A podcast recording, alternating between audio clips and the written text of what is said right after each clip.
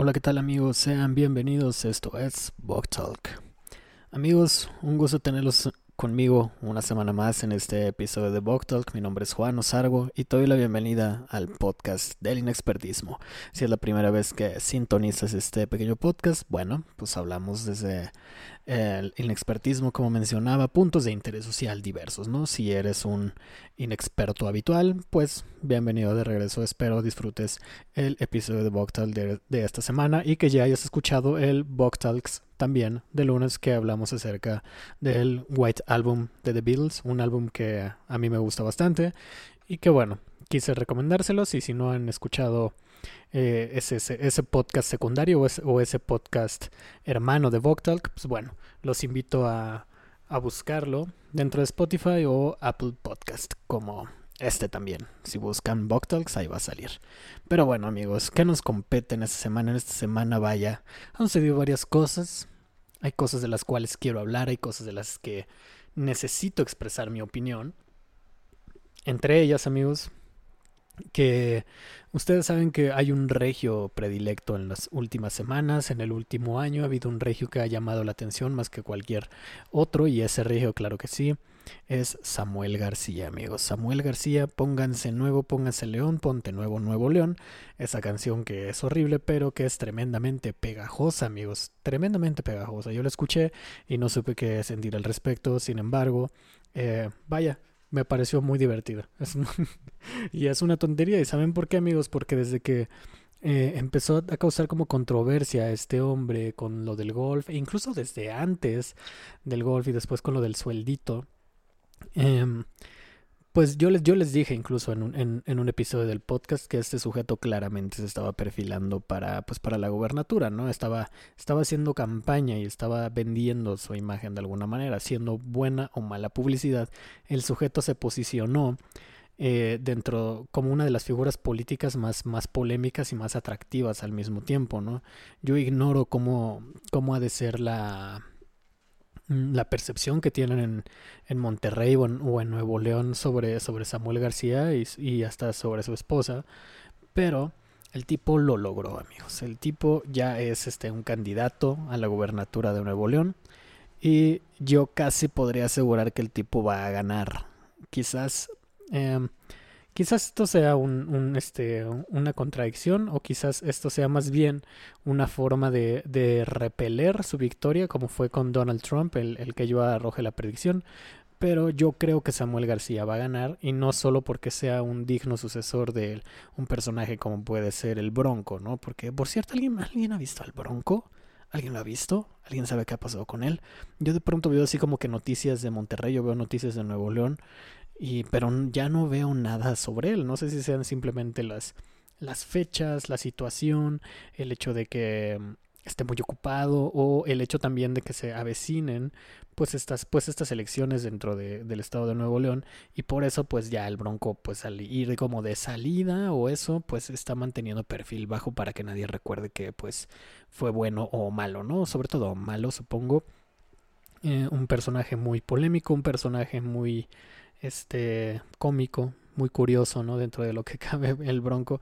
Y precisamente por eso creo que Samuel García sería un perfecto sucesor dentro del surrealismo que vivimos en, en este país. No sé qué opinan. El tipo lo logró, amigos. El tipo lo logró.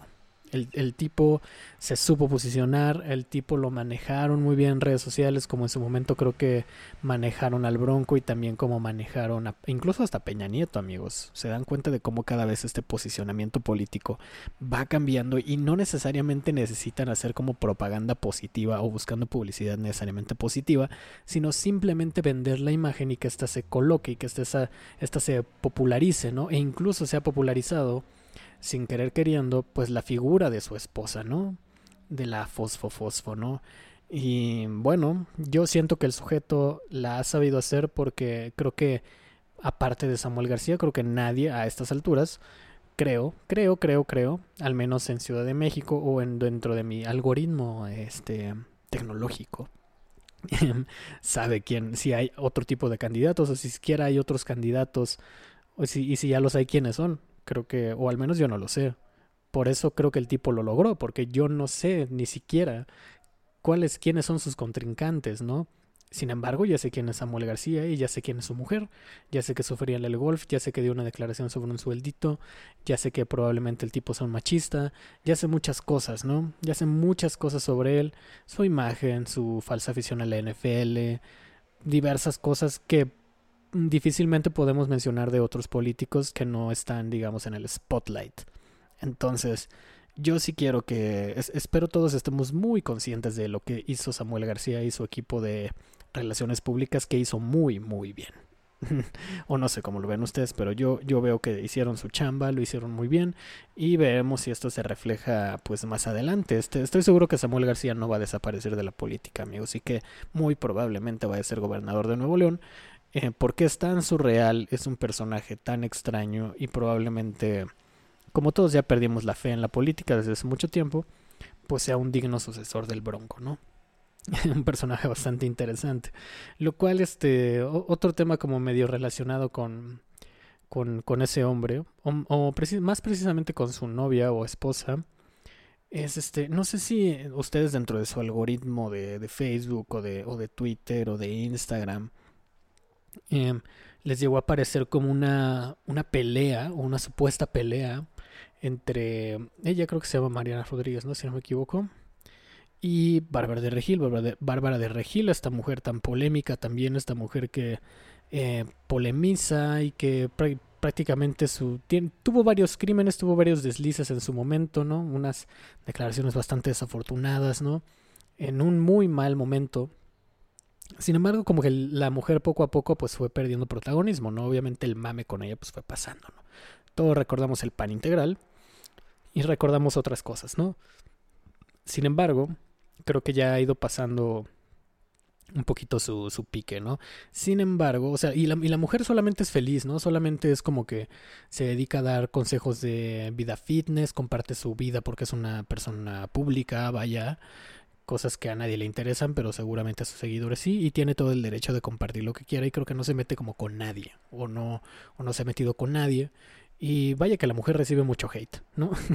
vaya que recibe mucho hate. Pero ¿qué pasó? ¿Qué pasó? Que, empecé a ver estas como imágenes como de historias entre ella y la mujer de Samuel García como que tirándose pues tirándose hate, insultándose, ¿no? Diciéndose pues pues insultos, como que peleándose y vi había muchas personas compartir estas imágenes, ¿no?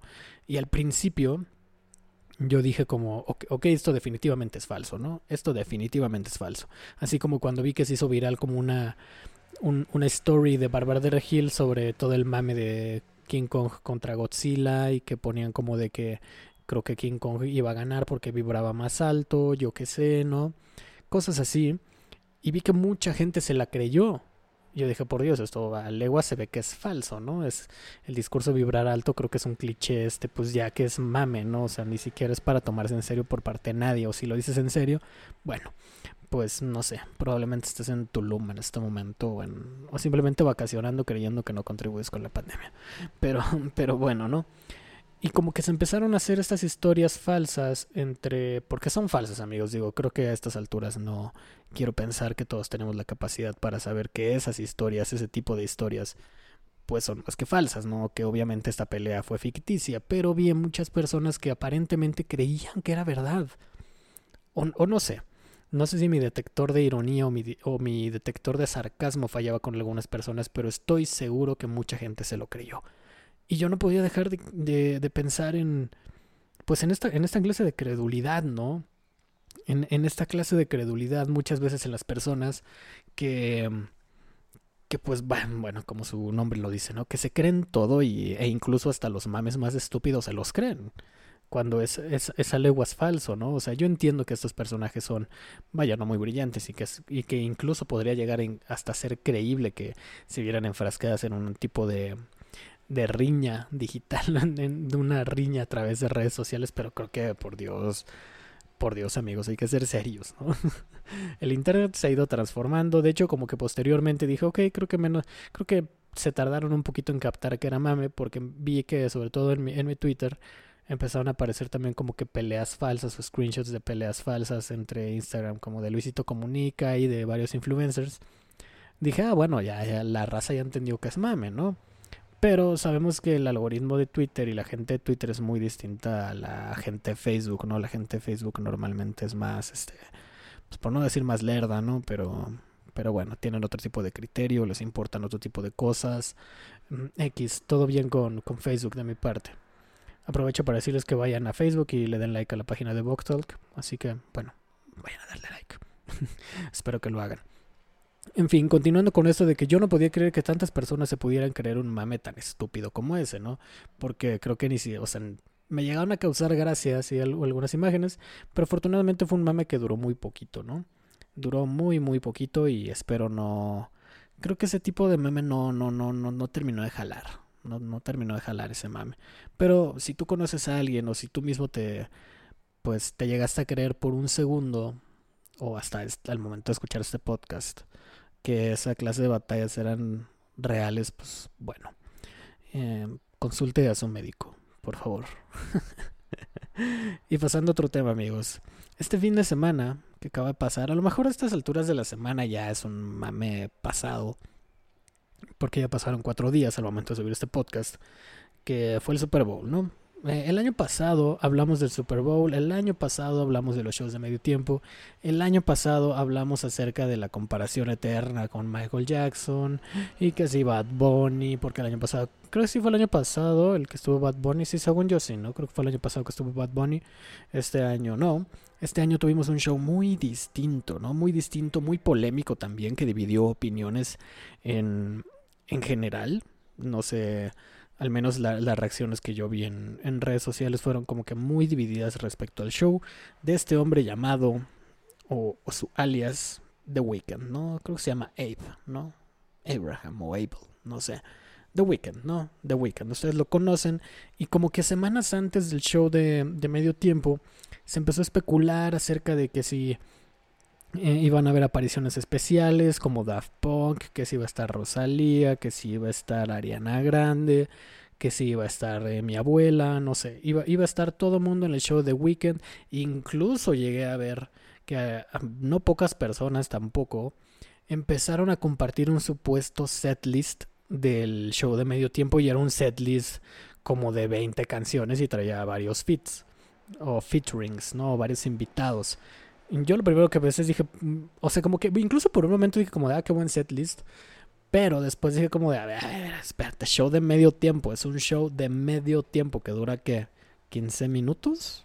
Más o menos. Ah, sí, como 15 minutos aproximadamente. Y dije como de cómo chingados va a cantar de que 20 canciones. O sea, porque estoy seguro que era al menos, al menos 15 canciones. Con invitados y todo el pedo. Dije, bueno, obviamente esto es más que falso, ¿no? A menos que, eh, hasta por un momento dije, a menos que vaya a haber como un, una dinámica distinta en que vaya a haber como show al medio tiempo y show, no sé, al final, pero lo descarté bastante rápido. Lo, lo descarté bastante rápido. Y entonces eh, seguían como que especulando sobre los invitados, sobre todo con Daft Punk, por la canción que tienen con este güey. Y, y yo dije como de, pues, no, no creía que Daft Punk se hubiese prestado para algo así, menos en el escenario que estamos. Pero bueno, quién sabe, después pensé que sí, después que no. Y de todas maneras, The Weeknd salió días antes a decir, amigos, yo, yo sé, yo estoy viendo todo lo que están diciendo y no, el show va a ser solo yo, no voy a invitar a nadie, ¿no? Y como que no le creyeron, porque sigue viendo declaraciones donde decían así como, no, seguramente está despistando a, todo el mundo, cómo creen que, que, va a ser el solo, seguramente cómo va a ser el, el, mejor show de toda la historia, casi casi, pues, pues no puede revelar nada, ¿no? la gente es lerda, amigos, como siempre les digo, la, la, gente, la gente es lerda.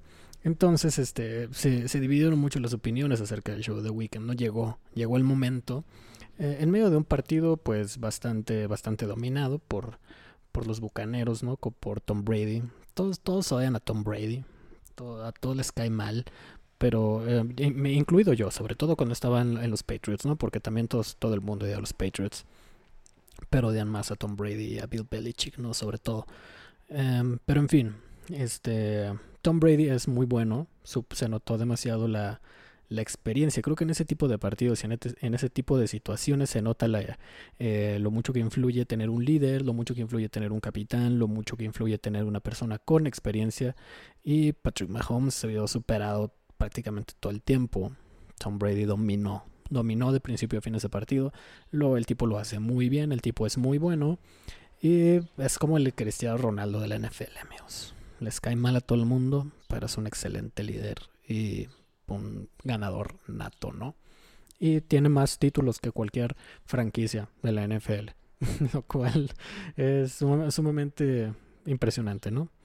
Más o menos como lo que pasa con Cristiano Ronaldo con, con las Champions League, ¿no? Por eso, por eso lo comparo con él, porque tiene las mismas Champions que el Barcelona, por ejemplo, ¿no? Y si gana una más, el tipo estaría a la misma altura que el Liverpool y que el Bayern Múnich. Y si gana otra más, lo cual ya se ve muy complicado, pues estaría a la misma altura que el Milan, ¿no? Y si, y si ganase, bueno, X, ¿no? Entendieron el mensaje. Eh, y, lo, y lo digo también siendo como... soy fan, ¿no? De Cristiano Ronaldo. Me, lo, lo admiro mucho al sujeto, admiro su liderazgo. Y es algo que Tom Brady tiene también y que se vio demasiado en este, en este juego, ¿no? En este tipo de encuentros es donde se ve realmente quién es un líder y quién puede guiar hacia la victoria a un equipo y quién es... Bueno, ahí es donde se ve cómo influye la, la experiencia de alguien, ¿no? Como, puede ser tan decisivo como un mariscal de campo. Pero bueno, nos desviamos un poquito de, del tema. Ya me puse a analizar del deporte. El juego estuvo bien, normalón. Pero llegó el momento esperado, ¿no? El momento esperado por las masas, no fans del fútbol americano. El show de medio tiempo, donde iba a haber 500 invitados, en una dinámica muy distinta, puesto que no iba a ser un, un escenario montado en la cancha como tal, como normalmente se hace. Que lo, lo, cual siento que le quitó un poquito, pero ahorita vamos a ir hablando de eso. Siento que le quitó un poquito porque yo, yo siempre cada año, como creo que muchas personas, quedo impresionado con la velocidad que se monta todo y creo que el equipo de producción y que todo esté listo en tan poco tiempo se me hace algo impresionante y, y cada año procuran como que hacer escenarios más chidos o algo así, ¿no? Bueno, más o menos. Pero ustedes saben a lo que me refiero. En esta ocasión se optó por utilizar una de las cabeceras del estadio y ahí monta el show, ¿no? Y entonces comienza el show de The Weeknd y la neta no me acuerdo con qué canción, creo que fue con. Ah, pues creo que fue con Starboy. La que creo que precisamente con la que tiene con Daft Punk. Según yo tiene dos con Daft Punk. No sé. I Feel It Coming Starboy, no me acuerdo cuál de los dos con esos güeyes. Pero el punto es que comenzó con una de esas dos. Y dije como, ok, ok. No salió Daft Punk, obviamente. dije, no, eso ya es una señal de que Daft Punk no va a salir. Y como que el, eh, el tipo tuvo una clase de show dentro de lo que cabe como convencional, porque era solo él y su voz. Claro, había cosas detrás de él, había un escenario también impresionante, efectos de realidad virtual, según yo vi ahí, la neta, no sé. Bailarines también alrededor, pero como que muy muy discreto, ¿no? O sea, nada estrafalario, no fue como como el año pasado que fue Shakira y que fue Jennifer López, ni mucho menos como Katy Perry ni como Coldplay, no, ¿saben? ¿Saben a lo que me refiero? El show de The Weeknd fue como, como, yo me lo imagino un, como sería más un concierto suyo, ¿saben? Como simplemente él cantando, el tipo supongo que no es un gran bailarín y por eso no baila. El tipo tiene una muy buena voz. Además de que este, este show sí fue en vivo, creo que es la primera vez que se hace un show completamente en vivo. Si ustedes no lo saben, mm, pero bueno, sí, si ustedes no lo saben, los shows de medio tiempo del Super Bowl no son cantados en vivo, ni son tocados en vivo. Normalmente se graban pistas en, sesión o hacen y, se ponen eh, al momento de la presentación o directamente hacen playback de sus canciones originales. ¿Esto para qué? Porque es un evento tan grande que pues no puede salir mal, ¿saben? Esto se hace en todos los eventos grandes como las, los Juegos Olímpicos o en el Mundial o todos esa clase de eventos que son televisados y son en estadios y son demasiado masivos eh, pues no son en vivo. Lo siento si rompí tu ilusión. A mí se me rompió esa ilusión hace tiempo cuando me enteré. Pero supongo que aprovechando que podían tener todo más controlado porque había menos gente y porque era un show de medio tiempo muy distinto, pues pudieron, hacerlo en vivo. Y además The Weeknd puso 7 millones de dólares en el show. No sé exactamente en qué, pero puso 7 millones de dólares para de su propia bolsa, porque además creo, o si no saben, según yo sí, según yo sí, sí, según yo sí es así, ¿no? Que según yo ustedes sí saben. Este, según yo, a, los artistas que salen en, en, en, el halftime show no se les paga. Es prácticamente es un intercambio, es un escenario demasiado grande y pues ya, no, es una plataforma, nada más. Según yo, no se les paga absolutamente nada. Y The Weeknd puso 7 millones de dólares para llevar a cabo su show. ¿En qué? No sé, insisto. No sé si se le fue todo en bailarines, no sé si se le fue todo en luces, no sé si se le fue todo en el escenario, pero el tipo puso 7 millones de dólares. Para un show muy convencional en ese sentido. Y siento que en algunos ámbitos quedó a deber. Y no porque The Weeknd no sea bueno, y no porque sus canciones sean malas, y no porque el show no haya sido en sí bueno, ¿sabes? O sea, el show estuvo bien, la producción estuvo excelente.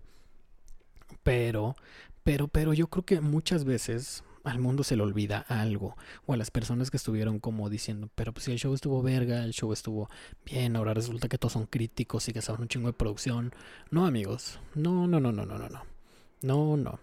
El error que, que, que ustedes cometen o que muchas personas cometen es, es creer que esto es un concierto o creer que se está midiendo la calidad del artista, digamos, como lo que es o como si estuviera midiendo su voz, ¿no? Hubo un momento que fue ya al final cuando pues cantó su canción Blinding Lights, que bajó a la cancha y salieron como muchos bailarines y estuvo como mucho más eh, a lo que estamos acostumbrados, ¿no? A los en los shows de medio tiempo. Y es que tienen que entender, amigos, o al menos yo lo veo así. Yo también lo vi como un show, por eso lo llamo convencional, como plano en algunos sentidos.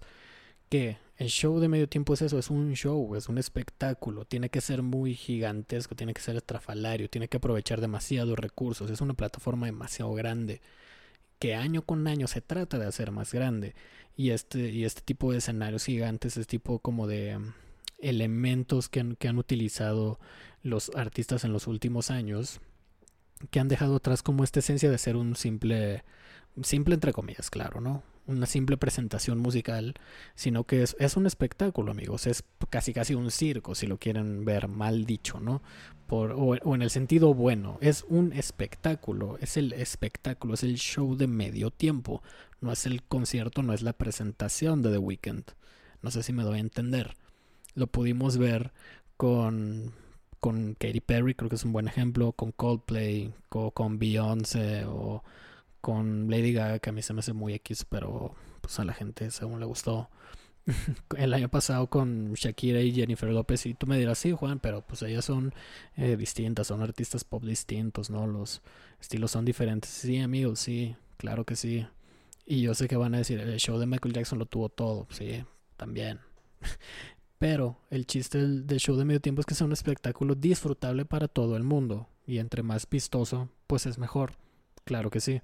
Yo por eso siento que quizás eso de poner como el escenario en la cabecera no fue la mejor idea. No sé, creo que hubiera sido mejor eh, pues en la cancha como siempre y utilizar las bondades del escenario y quizás por el tipo de artista que es The Weeknd, que no baila o que no se mueve mucho, eh, pues se prestó para eso, para que fuera un escenario más convencional, ¿no? Y se probara otro tipo de dinámica. Eso no lo hace un mal show, eso no lo hace un mal artista, claro que no. Simplemente creo que las críticas van a que el espectáculo de medio tiempo es eso, es un espectáculo. Y tiene que ser muy vistoso, porque te está viendo mucha gente. Es una plataforma muy grande. Y claro que The Weeknd lo hizo bien, claro que el tipo cantó bien, claro que tiene su mérito, claro que sí. Sin embargo, creo que si lo comparamos con espectáculos o shows de años pasados, sobre todo los más recientes, pues creo que queda un poco de ver en ese sentido de lo visual, en ese sentido de lo atractivo, en ese sentido de pues una moto bastante duro. Según lo escucharon, disculpen. Eh, quedó, quedó de ver un poco en, en, cuanto a lo atractivo y entre lo vistoso. Y creo que es por eso la molestia de, de las personas, porque el espectáculo se va poniendo una vara cada vez como más alta, supongo. O bueno, yo, yo así lo veo. Y en fin, ¿no? The Weeknd es un gran artista. The Weeknd, su último disco a mí me gusta mucho. Me gusta mucho su voz. Pero creo que entiendo las, las críticas que se le hicieron sobre, sobre esto, ¿no? Y quiero hilar esta, este caso de The Weeknd. Eh, porque el, tipo, bueno, de, sobre todo antes de cambiar de tema, ¿no? Creo que el tipo también merece un o tiene gran mérito al haber hecho el show solo, porque todos los artistas de los últimos años han tenido invitados o han aprovechado eh, pues los featurings o han aprovechado para tienen elementos extras y, y, él se decantó por algo más convencional, ¿no? Algo que quizás no veíamos mmm, qué será. Estoy tratando de pensar en qué artistas han estado en el Super Bowl últimamente pues no sé si desde los Rolling Stones o algo así, que fueron como la bandita rock. No sé, que era como que solo el artista, ¿sabes? Yo creo que The Weeknd quiso hacer algo así, como de él solito y dijo, Nel, güey, pues yo soy lo suficientemente chido para hacer un show por mí mismo, no necesito invitados y vamos a hacer un show con elementos nuevos, pero conservando la esencia, ¿no? Y, por, y creo que tiene más mérito por eso, por haberlo hecho él solo. así que bueno, The Weeknd, si está escuchando esto, que yo sé que sí, porque eres un inexperto, eh, pues te mando un saludo. Estuvo muy bien. Sin embargo, ahora sí ya puedo cambiar de, de tema al otro punto o al, al, siguiente hilo conector de, de, este podcast. Es que muchas veces, amigos, y me imagino que a The Weeknd y a su equipo le pasó esto, ¿no? Porque yo sé de esas cosas. muchas veces tenemos una idea en, lo que ustedes quieran, ya sea un negocio, una idea en un proyecto, una idea en, pues en general, ¿no? De algo que queremos realizar. Y, juramos que es la mejor idea del mundo. Y se la platicamos al mundo. Y, nosotros nos aseguramos y nos casamos con esa idea. Y decimos, amigos, claro que sí, de, de, esto me hago rico, de esto voy a vivir, de esto quizás este, este va a ser mi proyecto, este va a ser um, aquello que me va a catapultar al, éxito, ¿no? Que casi casi podemos palpar el éxito y que a veces no es tan buena idea. No sé si ustedes han llegado a esa conclusión a veces con algunos proyectos suyos, que estamos, sí, sí, esto va muy bien, esto va muy bien, esto va muy bien, esto va muy bien, y quizás alguien nos advierte, pero simplemente hacemos oídos sordos y decimos como, no, esta, esta idea es bueno, no me importa si tú dices que es mala, y yo sé, amigos, yo sé que hay que tener convicción, y yo sé que hay que defender a nuestros a nuestras crías a, nuestro, a los productos que nosotros creamos o a nuestros o a nuestro arte por así decirlo o a nuestro trabajo simplemente hay que hay que defenderlo y que eh, porque trabajo nos cuesta y puede ser bueno no pero hay, hay, hay cosas hablo de cosas tal vez un poquito más grandes no eh, a veces también hay que admitir que uno nos equivocamos y que quizás a veces nuestras ideas no son tan buenas. Esto, ¿por qué amigos? ¿Por qué? Pues porque a veces no lo son. Para pronto a veces nuestras ideas pueden no ser tan fabulosas como creemos. Porque claro que nos vamos a equivocar, porque claro que cometemos errores, porque no siempre vamos a tener el foquillo brillante arriba de nuestra cabeza, ¿saben? A veces el casarse, a veces el ser tercos, a veces el ser tan insistentes con algunas ideas, con algunas ideas, amigos, no con, no con ideales, por ejemplo, ¿no? Ahí es muy diferente, pero con algunas ideas o con algunas cosas pues puede salir contraproducente, porque podemos dejar de ser objetivos, dejamos de ser objetivos, más bien cuando nos casamos con algunas ideas o cuando somos necios con algunas ideas.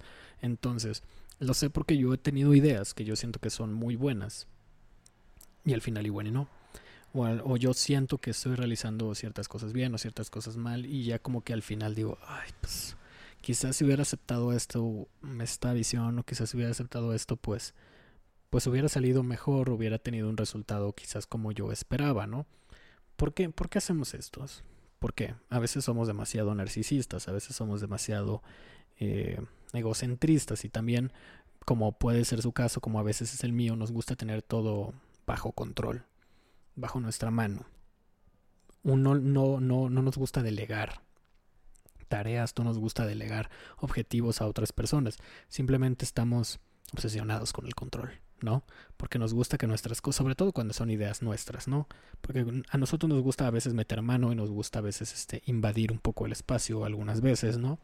Sin embargo, cuando se trata de nuestras ideas, a veces podemos llegar a ser muy... Mmm, este, es que este es mi retoñito, ¿no? Este es mi bebé y no me gusta que le estén metiendo mano o si lo hacen, pues siempre bajo mi supervisión, ¿no? Y si recibo comentarios, ah, pues sabes que es que yo estoy visualizándolo esto de manera distinta. Y claro que nadie lo va a visualizar con ustedes porque nadie tiene sus ojos, ¿no? claro que nadie lo va a visualizar como ustedes y muchas veces podemos llegar a tener razón, pero también muchas veces no. Entonces, creo que también es como correcto aceptar el, el cambio, ¿no? Es correcto aceptar el cambio. A veces es beneficioso dejar ir ciertas ideas. A veces es mejor dejar de forzar ciertas ideas, ¿saben? Porque a veces cuando nos casamos demasiado con algunas cosas llegamos a forzar. Y ahí es donde creo que podemos cometer el gran error. El forzar una idea, el forzar un proyecto, el forzar, el hacerlo a fuerza, ¿no? Ahí dejamos de perder noción y empezamos a dudar y empezamos a generar desconfianzas, ¿saben? Lo cual nos, nos, este, nos mueve de nuestro objetivo. Y tenemos que aceptar también que nuestras ideas a veces no son tan buenas. ¿Ok? Que a veces las ideas no son como tan, tan, tan buenas. O quizás debemos ser más abiertos o debemos tener apertura a la modificación de nuestras ideas para llegar al objetivo, ¿no? Porque muchas veces cuando no queremos que lo modifiquen son personas que quizás buscan, buscan el mismo tipo de meta que nosotros, ¿no? O con las que tenemos que trabajar o con las cuales tenemos que lidiar, ¿no? En ámbitos eh, personales o profesionales, ¿no? Quizás, quizás, ¿no? Y ellos también pueden o no equivocarse, pero creo que no, no, es, no es bueno a veces tampoco creer que siempre seremos buenos.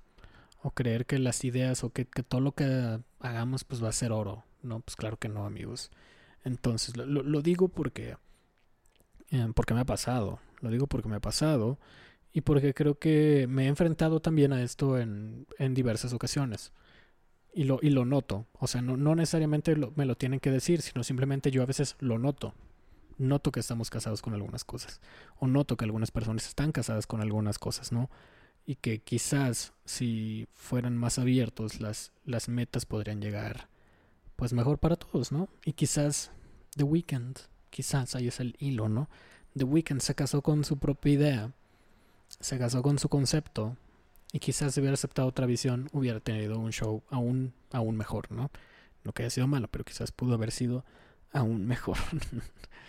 Entonces, ¿por qué amigos? Porque a, a, veces esta clase de cosas y sobre todo el, el fracaso que conlleva esto, Mm, en ocasiones, cuando nos equivocamos, no, no siempre, no siempre. Hay veces donde te casas con algo y tienes que ser este, muy, muy terco y te van a llevar a cosas buenas, claro que sí. Pero en los casos en los que no y que te lleve a un mal resultado, pues bueno, a veces esto desemboca en como en, en bajoneos, en creer que somos completamente malos, porque a veces ah, existimos personas que en ocasiones podemos ser extremistas, ¿no? Como de, o soy bueno y hasta eso quién sabe, o hizo, o soy extremadamente malo porque me equivoqué, ¿no? Cuando equivocarse, pues es lo más humano del mundo. Y hablamos acerca del fracaso, y hablamos acerca del miedo, ¿no? O del miedo a fracasar, si no me equivoco. o si no, lo hablamos en otro capítulo, en otro episodio. Y esta clase de cosas, esta clase de fracasos, a veces nos distraen de las metas que tenemos, ¿no? A veces el darnos cuenta de nuestros errores, a veces el no tener esa clase de apertura nos desvía de nuestros errores, ¿no? Entonces, pues, pues creo que ese, ese, no es el camino como para lograr las metas, ¿no? Porque creo que ya, ya lo hemos escuchado 400 veces, ¿no? Que si tienes una meta, bueno, vayas por ella en esa clase de cosas sí tienes que ser terco y si tienes que ser, tienes que tener convicción en uno que si yo tengo un objetivo o si yo tengo una meta, bueno, voy a hacer todo lo que sea para lograrlo, ¿no? Claro que sí, y voy a tropezar en el camino. Aunque a veces eso no nos gusta, ¿no? A veces esa parte no nos gusta, cuando las cosas no nos salen, ¿no? Pero nuestras metas se logran trabajando, ¿no? Nuestras metas se logran trabajando. Y creo que entre más trabajemos esa, esa clase de metas, entre más trabajemos como también nuestros errores, entre más trabajemos la terquedad, entre más trabajemos nuestros ideales, entre más trabajemos aquello a lo que queremos llegar, pues más, más rápido podemos hacerlo, ¿no? O quizás no más rápido, simplemente nos acercamos un poquito más. Cuando permitimos, uno, el error, dos, el soltar algunas cosas, y tres, el estar conscientes de que vamos a, a fracasar y que vamos a fallar y que nos vamos a caer en muchas ocasiones o en ocasiones diversas y que eso no nos pase un fracaso necesariamente, sino una persona que trabaja sus metas a base de aprendizajes, es decir, prácticamente un humano persistente, ¿no? Todo lo aprendemos uno trabajándolo o practicándolo, como ustedes vean, y dos, equivocándonos, ¿no? Tenemos que aprender, tenemos que hacerlo bien, tenemos que hacerlo mal muchas veces y después nos acercaremos a nuestra meta, ¿no? Porque muchas veces, incluso cuando llegamos a equivocarnos, incluso cuando llegamos a ver otra clase de cosas, llegamos a caminos que quizás no hubiéramos recorrido si hubiéramos hecho las cosas bien, como teníamos planteado en la idea, ¿no? Hay veces en que una idea termina siéndolo completamente distinto a, lo que teníamos planteado al inicio y esto nos abre un camino completamente nuevo, ¿no? Y nos lleva a un camino completamente alejado quizás de la meta original, pero que abrió un camino, un, una clase de atajo hacia una nueva brecha, hacia una nueva, iba a decir extremidad, hacia una nueva rama, ¿no? Pensando en que somos este pequeño, pequeños arbolitos, ¿no? Y vamos abriendo ramas y vamos abriendo conexiones y vamos conectando puentes hay veces donde esa clase de errores, donde esa clase de tropiezos, donde esa clase incluso hasta de malas rachas, nos llevan a esa clase de atajos o a formar simplemente una nueva, un nuevo sendero por donde plasmar nuestra meta, ¿no? Y decir, ok, la meta que me iba a llevar a salir del hoyo, por así decirlo, o a salir de esta mala racha resultó ser un puente hacia una meta completamente distinta, ¿no? Hacia una liga completamente distinta, que me va a dar, que me puede incluso al final conectar con mi puente original de la meta más grande o de la meta mayor y hacernos una nueva persona, ¿no? Porque, porque yo me he encontrado con, con esta brecha, yo me he encontrado con esa clase de senderos donde yo creo que voy a terminar en un lugar y de pronto empiezan a pasar cosas completamente fuera de mi control y termino parado en otro lado. y creo que muchas veces esta clase de casualidades o esta clase de caminos que se van abriendo, pues se dan casi casi por casualidad, ¿no? Casi casi por casualidad porque a veces las casualidades existen, otras veces no tanto, ¿no? Se dan por causalidad algunas ocasiones, ¿no? Cuéntenme, ustedes este, han tenido alguna de estas experiencias donde dicen, verga, cómo de pronto, si voltean atrás a veces en algunas decisiones o en algunos caminos o en algunos, incluso hasta proyectos, ¿no? O hasta trabajos, incluso en decisiones como que, qué tipo de trabajo tienes o qué tipo de carrera estudias, terminan siendo pues de una casualidad, ¿no? Que creíamos que habíamos plasmado un camino y de pronto dices, esta tontería de por aquí o esta cosa no, aparentemente no tan tonta, terminó definiendo muchas cosas, ¿no? A veces las cosas más tontas, a veces las nimiedades definen caminos. A veces sí, esta onda del efecto mariposa, ¿no? Hay veces donde decimos, ¿cómo carajos terminé aquí? Y si pudiéramos observar una línea del tiempo de nuestras decisiones que han llevado a eso, igual y podrían sorprenderse de lo que vienen, ¿no? Es, un ejercicio interesante, yo creo, se los, propongo. Si es que si es que ustedes este, están en un camino que no imaginaron, ¿no? O que de pronto llegaron parados a algún lugar donde dijeron, pero como, como concha yo llegué aquí, ¿no? Sería interesante tratar de revisitar la clase de decisiones y la clase de temporalidades, no solo vaya, de, tiempo, valga la redundancia, sino de oportunidad o, hasta nuestro estatus emocional que nos llevaron a tomar esa clase de decisiones, ¿no? Así que, no sé, estuve pensando en eso algunos días y, y me voló la cabeza en la clase de cosas que pudieron o no suceder dependiendo de una sola decisión que probablemente ni siquiera tenía nada que ver con eso. Entonces, este, yo creo que con esa, con esa reflexión lo vamos a dejar hasta aquí por el episodio de esta semana. Eh, espero lo hayas disfrutado. Comparte la voz del inexpertismo con, con tus amigos. Comparte la voz del inexpertismo con aquellos que les tengas confianza. Muchas gracias por tu escucha. Nos escuchamos la próxima semana. Recuerda darle like. a este ruido ahí la calle, pero no se ha escuchado. No sé si no tan duro. Me cortó la inspiración un poquito. Eh, te recuerdo que le des like a la página de Facebook, Facebook diagonal Boktalk y nos sigas en Instagram como Boktalk-podcast o Boktalk.podcast. Ya se me olvidó cuál la cuenta, pero si buscas eh, Boktalk, post, Podcast, ahí vas a tener la cuenta de Instagram. A mí me puedes seguir en arroba sargo-bajo. Como siempre, te agradezco por tu escucha, espero te encuentres muy bien. Síganse cuidando, amigos. La situación es bastante complicada en estos días, así que síganse cuidando, espero estén excelente. Les mando un saludo Gratos días y largas noches amigos.